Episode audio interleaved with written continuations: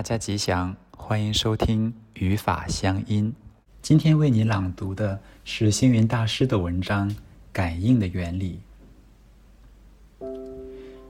有个小男孩对着山谷大叫：“我讨厌你！”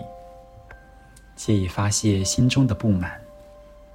结果他惊讶地发现，周遭的人也都讨厌他。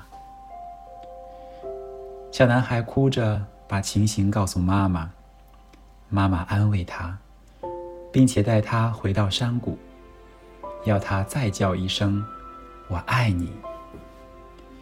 结果小男孩破涕为笑，因为他听到四面八方的人也都告诉他“我爱你”。空谷回音，这就是感应。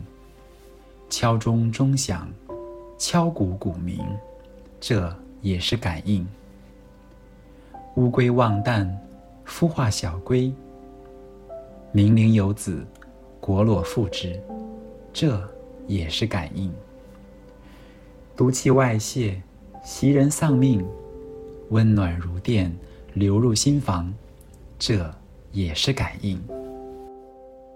感应就是天地万物、宇宙众生之间的一种互动、呼应。看到月圆月缺，嗟乎岁月的流逝；目睹花开花谢，感叹世间的无常，这都是感应。母子连心，魂牵梦萦，这也是感应。